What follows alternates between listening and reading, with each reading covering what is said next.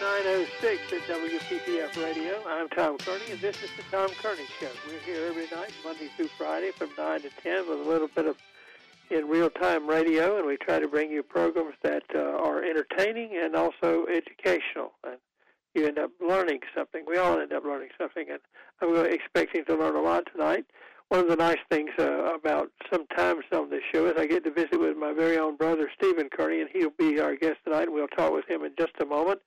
Uh, he's going to be talking tonight uh, about something to fulfill uh, our desire to commemorate uh, the fact that uh, March is Women's History Month, and something that that uh, maybe we can contribute that other people may not is a special topic, and that is since Stephen knows a lot about the entertainment industry and so on, and I know a little bit too. We can talk about the changes that have been made in the expansion of the role, the more inclusiveness of of the role of women in films. And we're not talking about movie stars now. There may be some movie stars being involved, but we're talking about, about, people who produce the movies, who own the movies, who write the movies, who direct the movies, and those kinds of things. All of that. So it's it's uh, uh, here on the uh, the second day of March. It's the uh, uh, Women's History Month, and Stephen Kearney is going to be our guest, and that's what he's going to be talking about tonight. Stephen, are you there? Tom, I'm here. How are you tonight? I'm I'm I'm okay. I hope you are. I hope I gave a uh, an appropriate introduction to yourself and, and what we're about tonight. And if you find it disagreeable anyway, feel free to straighten me out here because uh, I'm going to be interested to learn what we know tonight. Uh, uh, I think you, when you and I did our preliminary discussion about this, I, I could think of one woman uh, who I knew was a, great contributor and one of the leaders in the in uh, uh, involvement in film, particularly behind the camera. Although she'd been an, an outstanding actress uh, back in the 1940s and 50s, and that was a woman named Ida Lupino. And uh, but uh, so that's what about what I knew, and whatever else I learn, I'm going to learn from you tonight. So I look forward to to what you have to say. Stephen Kearney is our guest, and we're commemorating Women's History Month in March of 2021. Stephen, where do you want to start with this? And maybe I'll kibitz a little bit. Uh, well, I want to begin by just starting tonight and saying that uh, women are involved and have been involved in the film industry in all roles. We're talking about as actresses, directors, uh, cinematographers, film producers, and film critics. Um, this has been for about the 100 plus years that uh, films have been made. Tom, I think it's probably about 105 or 110 years worth of, of films here, and uh, they have, during this period of time, however, been unrepresented in these various uh, positions, leading it to be called uh, a sort of celluloid ceiling for women over the years. Uh, for instance, and these figures come from 2013 and 2015, which are the most recent years. Um, women are accounted for a small percentage of directors, executive producers, writers, cinematographers, and editors. This is no change from a previous uh, accounting in 2011 and only a 1% increase from 1998. Uh, there's only uh, only 15% of the top films in 2013 had a woman for the lead acting role, and uh, the, the uh, films of uh, the top 100 top grossing films of 2015, uh, just 21 of the top 100 of 2014 to 15 featured a female lead or co-lead. So, Tom, there have been uh, some disparities, some gaps, if you will. Uh, women are uh, and have been un- underpaid, Tom, paid less than male actors uh, in lead roles and supporting roles. However, uh, by way of looking at the history of women in film and to commemorate uh, the Women's History Month and to honor it, we're going to look at the accomplishments of a number of women tonight that have been about breaking and knocking down the obstacles uh, as you said earlier, not just actors and actresses, not, excuse me, not just actresses, but also those behind the scenes involved with writing, producing, directing. Cinematography is something that nobody really knows what that's about, unless you're a cinematographer. But basically, it's about how something's filmed, as well as the writing of music. So, Tom, we're going to be looking at a number of women throughout history in film that have made a real di- difference as a way of commemorating Women's History Month.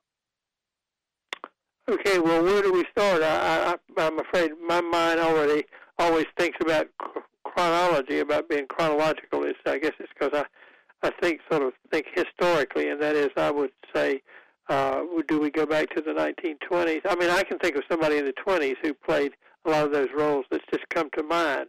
You've inspired my mind to, for a few light bulbs to go out. But where, where do we begin with this? Well, I want to say that these fronts we've been talking about needed uh, attention in terms of having more women be involved. There are a lot of women out there who are, are attempting or making efforts to overcome these obstacles, Tom. But I would like for you to talk about your one from the 1920s. I'm going to begin with a lady who became prominent in the 1930s and uh, talk about something that she did which was groundbreaking and sort of paved the role in a legal sense, Tom, for many actresses uh, that came thereafter. But tell me about your person from the 1920s. I have an idea who it might be, but I'd like to hear it. It may be the same person, but I think one of the, the first women that I can think of who was became a star in front of the camera at a relatively young age, but as she matured, uh, she and her husband, uh, I think, uh, to think uh, uh, what his name was, but the woman I'm thinking of is Mary Pickford, who uh, who got involved in uh, not only acting in her films, but in directing them and managing and producing them in, in effect, and was one of the founders of the studio known as United Artists. I think there were four major big time stars, and Mary Pickford was about as big as you could be, uh, say around 1918, 1920, 1921. I think United Artists was founded in 1919, but but I think you may can help me. There were four stars who were involved, and I think uh, Douglas Fairbanks was one of them. I think that was her husband, and I, I think, think Charlie Chaplin was involved. Pardon me. Mary Pickford's husband was Douglas Fairbanks, and so that's two of them. Uh, the name sort of gives it away, Tom. The uh, the studio or producing company United Artists, or I think a group of four artists, and you've named I think three of them. I got to be honest, I can't remember the fourth one. I can't remember the fourth one either, but we can look that up. That's that's something that can be easily looked up. If you agree with me that Mary Pickford, uh, from your research, belongs in the group that we're talking about tonight, that, that she she she held her own with with the big dogs, so to speak, uh, in terms of controlling her destiny and and, and producing the films and uh, that she was involved in, and, and if not directing them, then having something to say about who did direct them. Well, Tom, uh, it's a situation, as we said, even as late as 2013, 2014, 2015, there was still a dearth, a, a, uh, a gap in the number of women that were involved in the creative and, and productive roles associated with film. But when you got somebody back in the 20s like Mary Pickford, you're talking about real uh, pioneers and groundbreakers who stand up and on their own were taking on the creative responsibilities to put a product out there for the viewing public. Now I want to know who your your person from the 30s was. I named my person, and you said you had a, a nominee from the 30s that would belong yeah. here.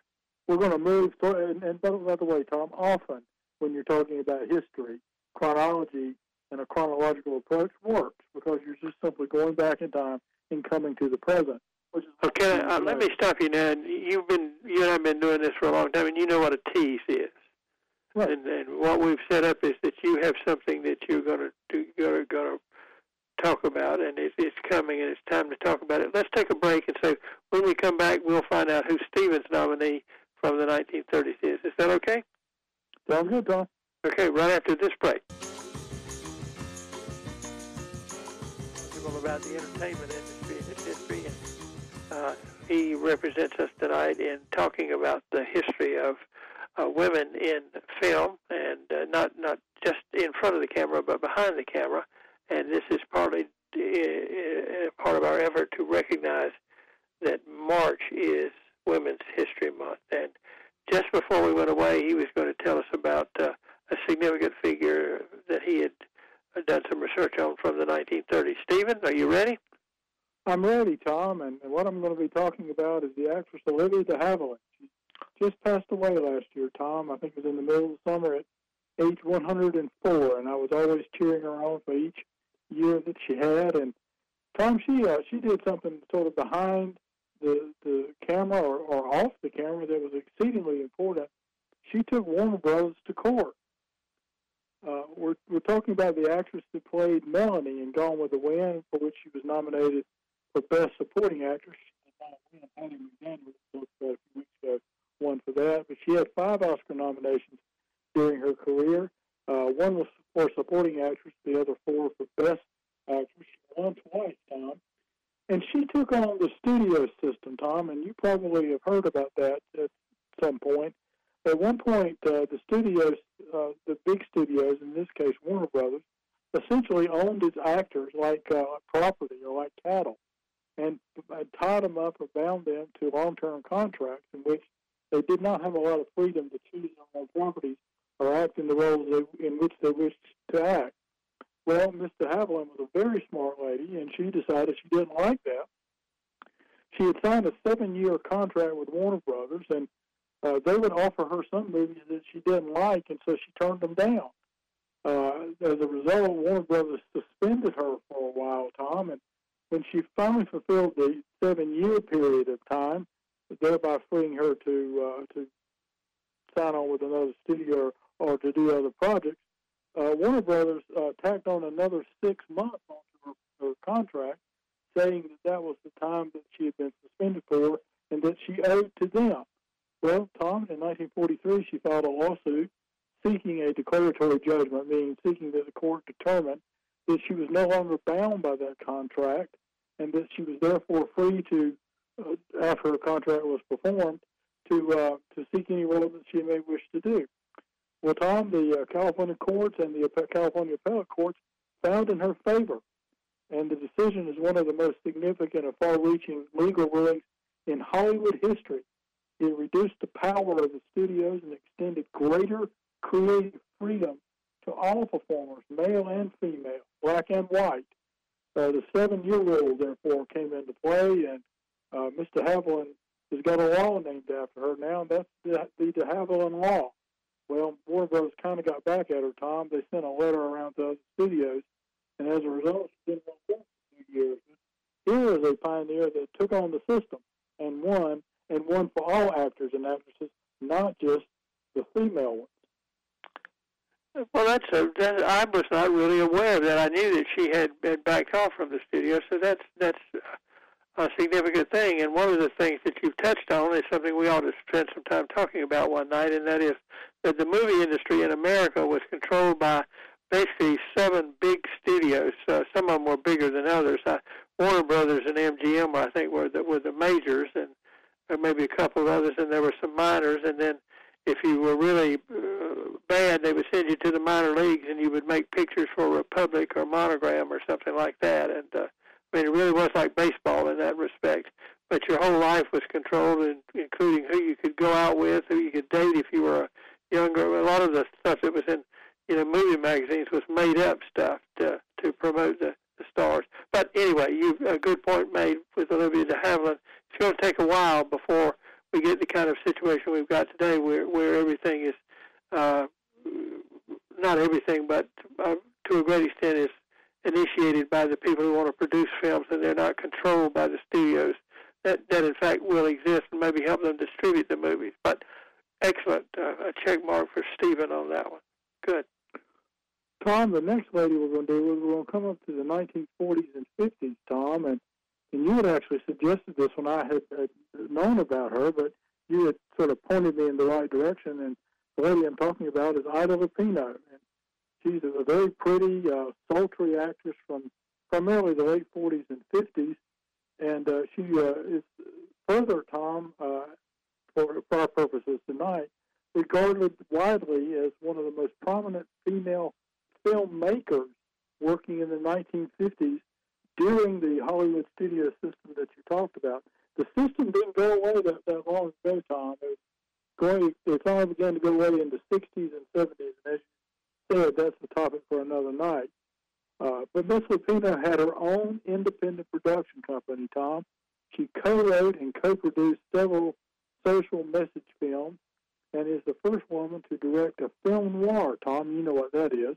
Yes. Uh. A movie called The Hitchhiker in 1953. She made 59 films. She really didn't enjoy being an actress. She really wanted to be behind the camera. She directed eight other films. She directed more than 100 episodes of television. And Tom, this is a biggie for me, and maybe even for you. She is the only woman to direct an episode of the original Twilight Zone, and starred in another episode of Twilight Zone. And she's the one who uh, was one of the first ones to use. This is big for people who are putting money up for films. Tom, she's one of the first uh, directors and producers to use what's known as product placement which is where you have a, uh, prominent uh, soda company and you might put their can or their bottle out where the moviegoer can see it. Um, you may have run across the same quote, Stephen, uh, in this in this particular area that you're talking about. I found one where Richard Boone, who was a prominent actor, this is the time that he was in Have Gun Will Travel, but was also in a lot of, of uh, pretty good movies, and he said that uh, Miss Lupino really really uh, helped him learn how to act and brought out the best parts of his acting. So that that's a that's a tribute, I think, right there too. Yeah, uh, so we're talking about again, Tom. These are women that uh, they didn't see the the fact that men men were dominating certain areas as being obstacles that they could not uh, um, surmount or overcome. They were going to do what they thought was right from a creative and productive sense, and as a result, we have all benefited. Uh, Tom, we've got about four minutes before we have our bottom of the hour break. Again, with our next young lady, our next lady, if you wish, or we can hold off and uh, do that at the start of the next hour. Well, no, go ahead. Go go go right ahead. Go forward so we can use our time as efficiently as possible. All right, Tom. Uh, Foster would be my next uh, subject here, and I think everybody sort of knows who Jodie Foster is. She was the sister of one Buddy Foster, and she made her debut, Tom, on an episode of Mayberry RFD. Made her debut as an actress. She had been a model. She made a debut in 1968, and uh, she went on, Tom, to to do a number of films that have been famous for a number of reasons. She was in Taxi Driver, Tom, and uh, she was in, I think, the original Freaky Friday. But Tom Jodie Foster is an actor, actress, director, and producer. She's won two Academy Awards, one in 1988 for The Accused and won in 1991, perhaps her most famous role, Silence of the Lambs. Uh, she has also been uh, given three BAFTA awards. That's the British Academy, uh, British uh, and Film Academy. She's won three Gold, Golden Globes. Uh, she has uh, been one of the only 16 women to win um, the Cecil B. DeMille Award, Tom, which is Outstanding Contributions to the World of Entertainment. Uh, she has been nominated as director for a Primetime Emmy Award. Uh, in 20 the years 2010s, the 2010s, she directed two films and episodes for the Netflix television series. In 1991, she directed her first movie called Little Man Tate, formed her own production company called Egg Productions, and she also uh, produced and starred in the movie Nell, which was filmed here in North Carolina, Tom, and Robbinsville in the city of Charlotte. She played the title role. It's an interesting movie, Tom. And most recently, she, in fact, so recently that it was Sunday night, she won a Golden Globe for Best Supporting Actress uh, in a movie in which she played the lawyer of a, a prisoner detained in Guantanamo. Uh, she's directed episodes of Orange is the New Black, House of Cards, and Black Mirror. Uh, this is a do-it-all lady, Tom, who's been in film since the 60s and uh, does not see any obstacles that she can't handle. You said you won the Golden Globe Award just uh, two days ago, then. So I, I yeah, the film was the Mauritanian.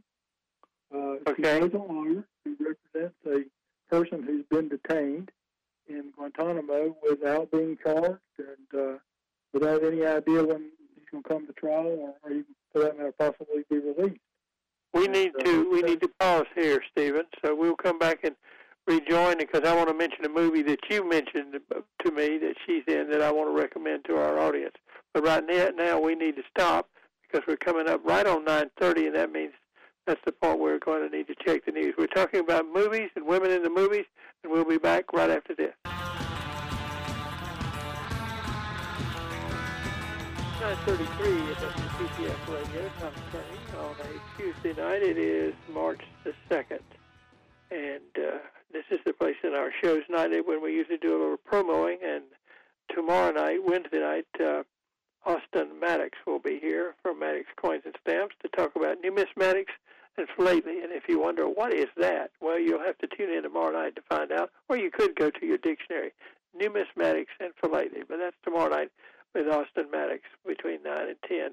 Nostalgia night on Thursday night, and Friday night will be Friday night trivia, and it'll be general potpourri trivia as far as I know this Friday night. Uh, tonight we're talking with Stephen Kearney, who enjoys keeping up with entertainment news and uh, knows a lot about it, and so we've invited him to talk a little bit about women in the movies and the strides that women have made in becoming more inclusive in the leadership of the movie industry over over time. And uh, when we went away, we were talking, and he was Stephen was talking mostly because he's the brains of this outfit, but about Jodie Foster. And I wanted to say that he had told me, Stephen, my my brother, had told me of a movie that he thought I ought to watch, uh, which is a movie that Jodie Foster starred in, and it is a movie called Contact. And I, I think I could recommend that to most people. You you you had a good choice, Stephen. And with that, I will hand it back to you and your discussion of of Jodie Foster, or you may be at a point of moving on to someone else now. Well, we are going to move on uh, fairly quickly, Tom. We have, this is a lot of uh, information to cover. I want to try to cover as much as we can. I, I note about the movie you just mentioned, Contact. Uh, you had once said to me that the movie Close Encounters of the Third Kind was a, you thought, an intelligent uh, treatment of the topic. In other words, first contact with an alien uh, culture. If it was, I think you said to me something like, it would probably happen like that if it was going to happen. And uh, the reason I referred Contact to you because it's a very intelligently written, produced, and presented film. Is that's another way of looking at the same question. Right, and I, I enjoyed it. And John found out that John Robert Zemeckis, who's a well-known director, directed it. And uh, but uh, uh, but we'll we'll talk about this whole topic again some other night about you know about close encounters of the third kind and whether that is the way that it will happen. But uh, I want you to get all your stuff in because I know you've done a lot of research for this. So thanks for making a note of that.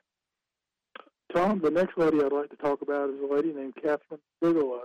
Miss Bigelow was married at one time to a man named James Cameron, and that probably is familiar to our listeners, Tom, as the man behind the Terminator, Tom, and uh, also behind the movie Titanic. Uh, he's a very important filmmaker. He's made one of the top grossing films of all time. So we're here tonight to talk about Kathryn Bigelow. Miss Bigelow is an American film director, producer, and writer. She's made films as varied from uh, one about vampires called Near Dark, which is a really good movie, Tom, to one about uh, surfers known in the movie Point Break. She made the movie about uh, the first Soviet nuclear submarine and the perils of uh, participating in that. But Tom, in, in 2009, she made a movie called The Hurt Locker, and then she, as a result, she became, and when I say made, she was the director. She became the first and only woman to win the Academy Award for Best Director. Uh, the movie Hurt Locker is about an Iraq war explosive ordnance disposal unit who is uh, being beset upon by the insurgents around in that area and it talks about how that affects them as well as the psychological effect of basically Tom uh, living near life and death all the time because you're taking care of unexploded bombs. Um, Tom, she was included in 2010 Time Magazine's 100 list of most influential people of that year. Again, she won the Oscar for Best Director. She won the Directors Guild of America for Outstanding Directing, the BAFTA uh, Best Direction Award, the Critics' Choice Movie Award for Best Director, and she won Tom for another movie, the first Saturn Award for a woman uh, for the movie Strange Days. Uh, Kathryn Bigelow, again, uh, certainly a pioneer in that she's to date, Tom, to 2021, the first and only woman to have been named Best Director. I don't didn't remember that, but I will tell you that your predecessor, George, George Brody, who is no longer with us, uh, he he thought that was a very good movie, and he was. Uh, I remember him coming into the studio one one Friday night and saying that, that this is this is a movie that's going to do well. But Tom, it is not a lighthearted movie. No, no, no, it is not, and it's a war that's still going on. So. Tom, the, the next person on our list, and one of the things in, to, to, that's important to mention here, Tom, is uh, the effect that a person has, in this case, women have on filmmaking, is uh, sometimes directly related to how much money these movies made. Because at the end of the day, Tom, as you and I have said many times, it's about money.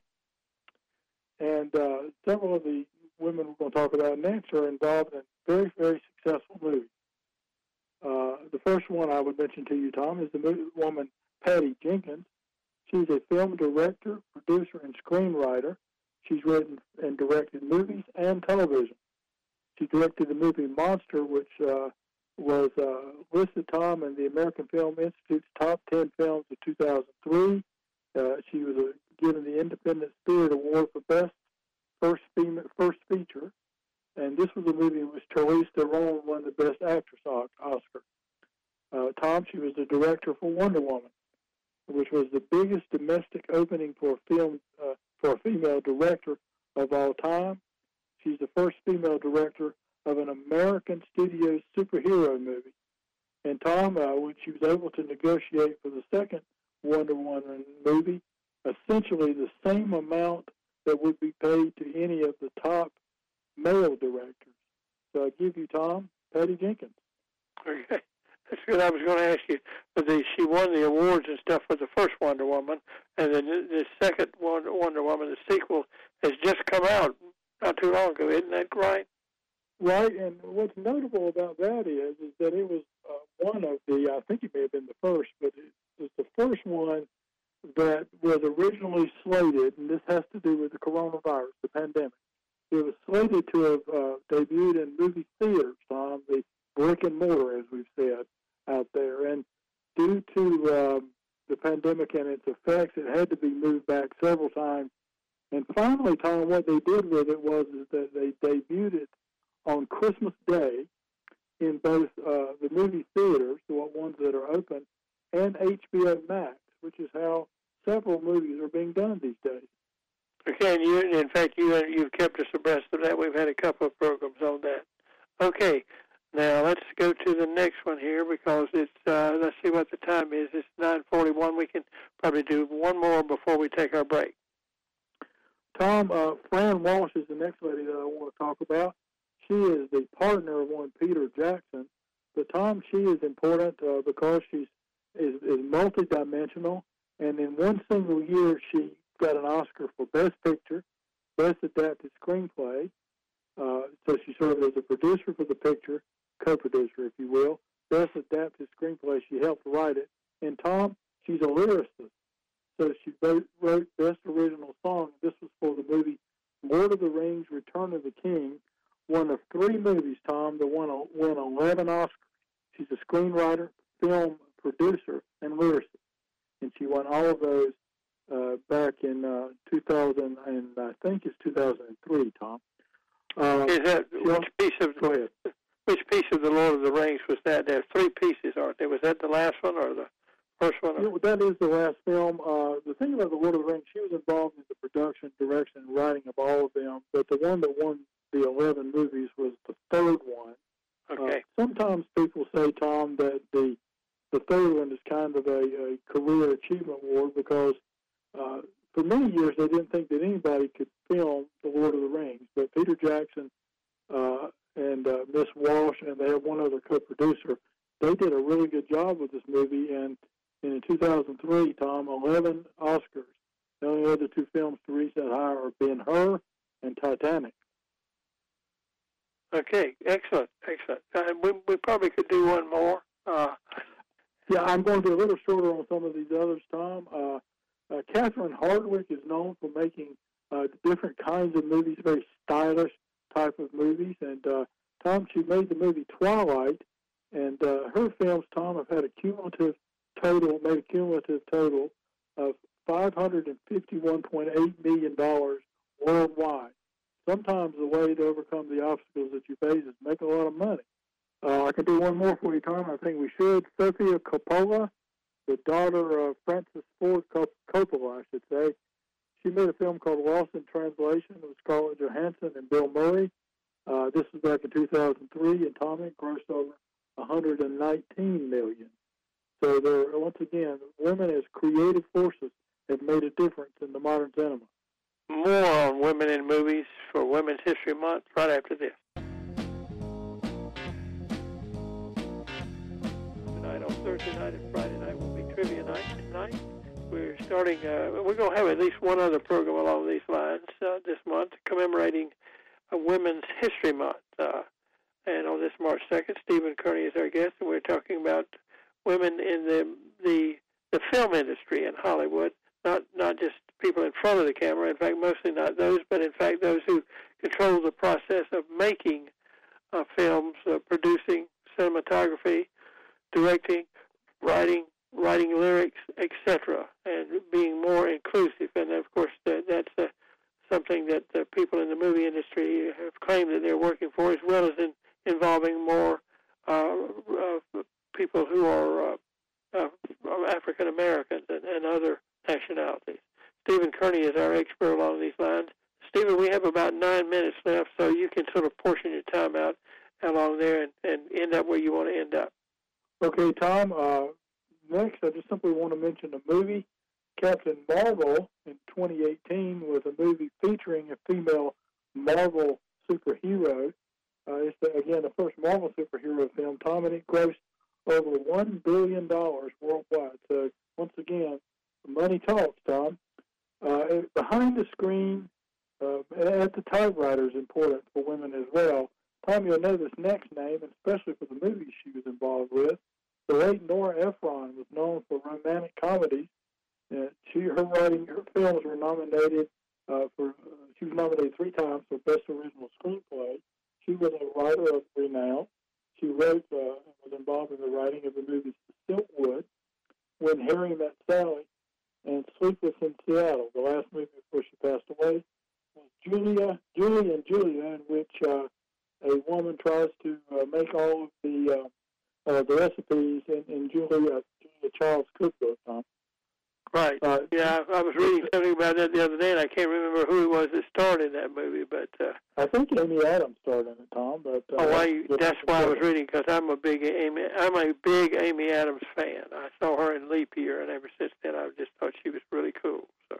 So, so am I, Tom. So am I. Uh, Tom, there's been even female buddy films have come along, and by buddy film, uh, an example of a buddy film might be uh, Bing Crosby and Bob Hope, Tom or the modern version of that involving women, Thelma and Louise with Susan Sarandon and Geena Davis, Tom, a league of their own about the uh, women's baseball league back in the 40s while the men were all fighting World War II.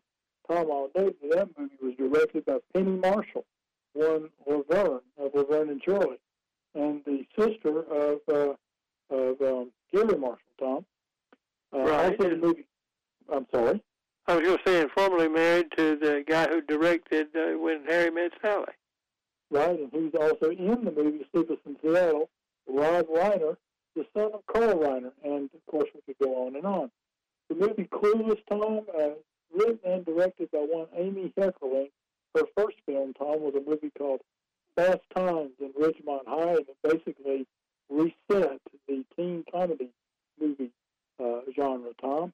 Uh, we've seen a rise in cinematographers, Tom, from basically nothing up to 2% of the current cinematographers are now females. They're trying hard uh, to, uh, to increase that. Uh, the multimedia icon Oprah Winfrey, Tom, has also been involved in, in changing the face of film. She, uh, I think, was an actress, Tom, in the movie Color, Color Purple, and was involved recently in the production of the movie a wrinkle in time. And Bob, to sort of cap it off, I, think I think we ought to pay uh, tribute to other actresses who have been important in terms of film for their contributions in front of the camera. Uh, one, Katharine Hepburn, has won four Oscars, Tom. I don't think anybody's won any more than she has. In fact, I'm pretty sure that includes the men, Tom. She's won more than anybody else, four of them two in the 30s and 40s, and two in the one in the 60s and one in the 80s, Tom. And Meryl Streep, Tom, won one of three Oscars, two Best Actress, one Best Supporting Actress. But Tom, she's been nominated 21 times more than anybody else. And she has uh, been nominated 30 for 32 Golden Globe nominations, and she's won nine of them. So, Tom, that's just a list. It's barely scratching the surface of what women are doing historically to make contributions in motion picture and to establish that it's not an all-male industry. And there some would say, well, I was thinking when you talked about Meryl Streep that uh, just being nominated is is a, is a uh, thing in itself. It's always nice to win, of course, but to be nominated, I was thinking. Uh, I can't remember her name now.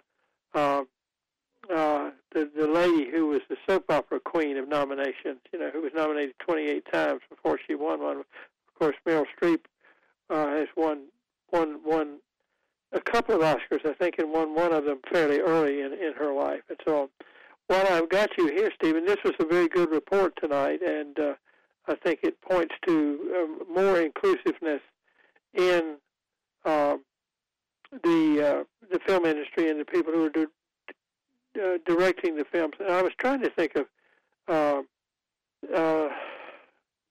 Was did you mention a, a, a director, a woman named Gail Gatwick or something like that? Do you know what I'm talking about? Catherine Hardwicke was the one I mentioned. It, it may it may be the one I was thinking about. But while I've got you here, and we've got a couple more minutes, uh, we just had the Golden Globes handed out uh, this past weekend, and of course the award ceremonies kind of got uh, jiggled around a little bit because of the uh, uh, pandemic and so on. And uh, what is the situation vis-a-vis the uh, the American Oscars now? Those of us who are interested in them. Uh, they're going to be given away about a month later than they were um, last. Well, not actually, but they gave them away last year. Just before the pandemic uh, shut down everything.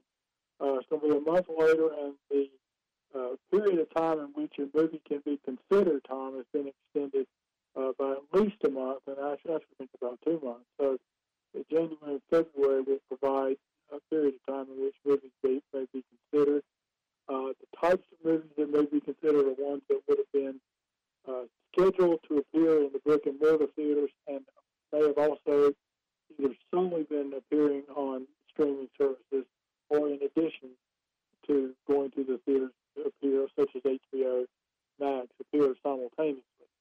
So uh, the, the one that got the most movie got the most nominations, Tom, that would likely be one in contention for an Oscar would be one called Mank, which was about, I think the gentleman's name was Mankiewicz, I think it's Herman Mankiewicz, who uh, wrote the screenplay for Citizen Kane, among other things, Tom, and uh, that it received many Golden Globe awards and is considered a favorite as we approach the Oscars. Well, there's a movie with uh, Amy Adams and uh, uh, uh, the movie about the the, the mountain, the, the hillbillies. Uh, Hillbilly Elegy. Yeah. Yeah. Uh, the uh, Glenn Close received Glenn the Close. That's what I was trying to think of. Yeah, Glenn Close received a nomination for Best Supporting Actress uh, for that movie, but she did not did not prevail at the Golden Globe. The reason we mentioned the Golden Globes, one is they were just two nights ago, and and the other reason is, is that as longtime movie watchers know, the Golden Globes, People's Choice Awards, SAG Awards, Directors Awards are precursors to the Academy Awards, and sometimes give you an idea about what the Academy Awards may look like. Can we stop right here? I was watching. I was so interested in what you were saying. I wasn't watching the clock. We need to go, but we're going to have you back. I think within the next couple of weeks to talk about women uh, and behind the scenes and so on in television. Thanks, Stephen, for being with us tonight. Stephen Kearney has been our guest on the Tom Kearney Show. Tomorrow night we're going to talk about coins and stamps.